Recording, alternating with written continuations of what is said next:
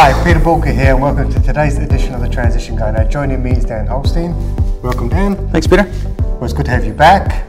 And today we're going to be talking about how do you identify strengths within business owners? Because that's really critical, isn't it? Actually, how often do we find people that go out there and they do all the, and I, I can only call it stupid shit, that they really don't enjoy doing, they're miserable for it, and they don't play to their strengths, and they punish themselves for their weaknesses. Yeah. Yeah, all the time. But it's common. You think about a founder starting a business, they have to wear so many hats. And as they grow, um, they, they can't continue to, to scale if they're wearing so many hats, but they forget. You know, they they end up having so all these responsibilities. They feel a level of ownership on these mm. tasks mm. that aren't their strength area, and sometimes a little bit afraid to delegate, or they've delegated and they've had a challenge with who they delegated to. They probably abdicated, and so they hang on to things when it doesn't work out that are not in their strength area and it just drags them down and prevents them from being able to move forward on the things that they, they are strong with. Yeah, it's like it's like things that they are strong at. They don't give themselves permission to do the stuff that they're strong at. Well, it's easy. It's easy to do the stuff you're strong at, right? So it doesn't feel like real work. It doesn't feel like no, value. So they think that they shouldn't be doing that. Let's do the stuff that's really difficult, what's really yeah. miserable, and actually is hard work. Where do you think that comes from? I wonder if it's just 20th century work ethic. You know what we what they heard from their parents. Well, you know, an honest, honest day's work for honest day's dollar or honest day's pay. Um, you got to work, work hard, for your money. Got to work hard for your money, right? If you don't, it's you know easy money has a really negative connotation. So it could be something to do with that as well, or they just don't see line of sight the, the connection between if they were to give up some of the things that they don't enjoy and they're not that great at, where they could redeploy their time. They're in a, I think it could be perpetual habits as well. They've been doing it for so long, they don't really see another way out of it. Do you think also they don't know how to identify what their strengths are? Absolutely, yeah. They don't teach you that at school, do they? They don't sort of say, okay, let's look at you as a person, let's see what your key gifts are, what your key strengths are, and let's develop you around your gifts and strengths.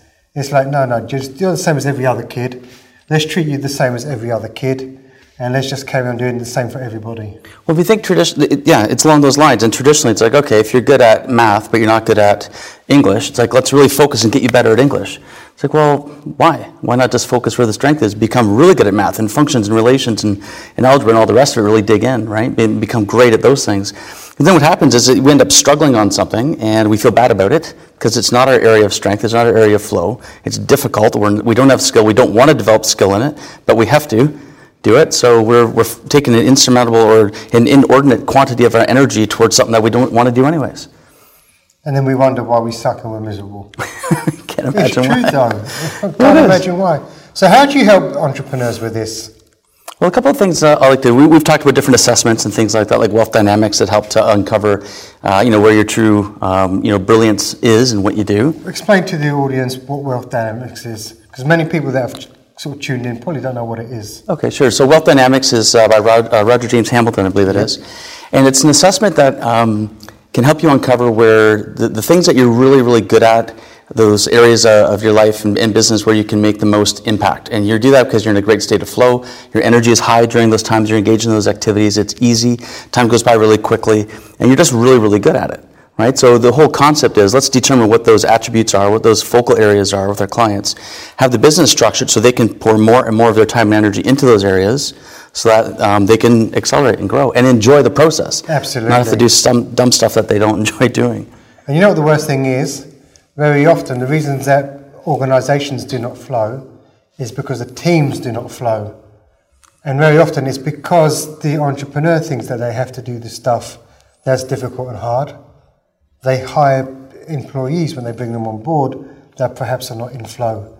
So you end up having an organization where quite often you run the danger of many people doing stupid shit, doing it badly, doing it slowly, and actually doing it in misery. But it's no surprise. So if you think about it, many business owners haven't really uncovered what their area of flow is, right?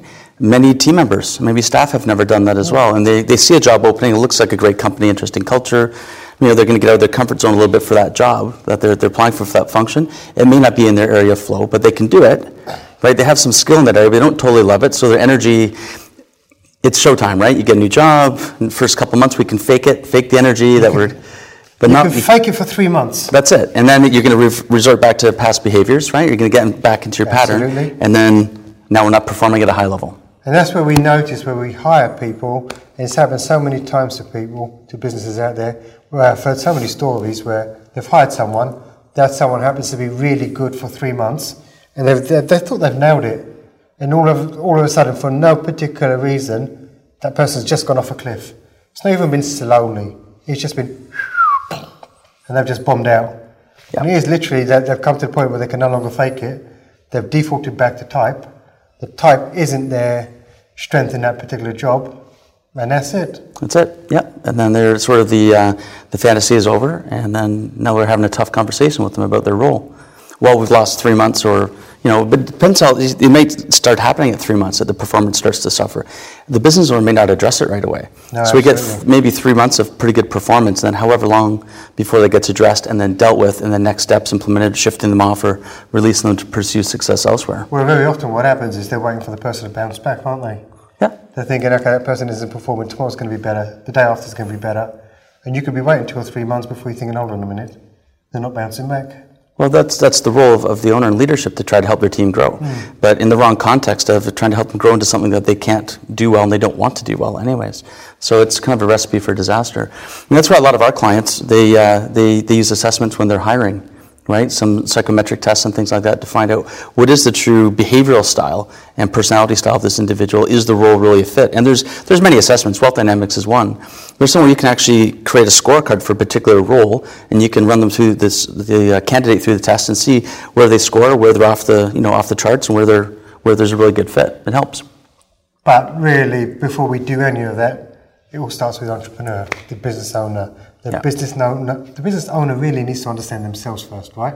Absolutely. Before they can start understanding other people. Yeah. So, people tuning in, if you were to give them three bits of advice, what would it be? I guess the number one would be for their um, to, to, to take some kind of an assessment or speak with their coach or a mentor. Find somebody that can give them really good, honest reflection about how they're showing up to what they're doing. Um, you know, it's do they do they get involved with a with a line of business that maybe doesn't suit them? I've seen that a lot. A business owner has a particular skill, they grow a business around it, but they're miserable because they don't enjoy what they do every day. So one would be that self awareness piece. The next would be sort of some of the self work is being okay with letting go of some of the things that are maybe perceived as where their value comes from. Like we have to recognize the identity. If we have uh, the business owner has an identity of working hard, well, they may continue staying in some of those behaviors even though they've got the awareness that they probably should shift. And the third thing would have be to have some accountability, or have a path to get from where they are to where they need to be in terms of making that behavioral shift and you know getting onto the, the activities in the business that are really going to help them help them grow and being okay with it. A bit of permission and self acceptance that's okay to do the things that are easy that come to you naturally. And for a number of my clients, I know that over the years, this whole identity piece, a lot of it does stem from values that have been drummed down from family, etc. Mm-hmm. And at the end of the day, sometimes your brain needs to be reprogrammed. And sometimes that does require seeing a professional, whether Absolutely. it's a psychotherapist, psychiatrist, whatever, is actually being at peace with it's okay to change. And sometimes we do need help to change. But Dan, that's been fantastic. Thank you for coming on. If anything we've talked about today resonates with you, you want to look at how you can start assessing yourself and your team, and you want to get started, head over to Boolkah.com and get in touch. Dan, thank you very much. Thanks, Peter. And always remember, failing to learn is learning to fail.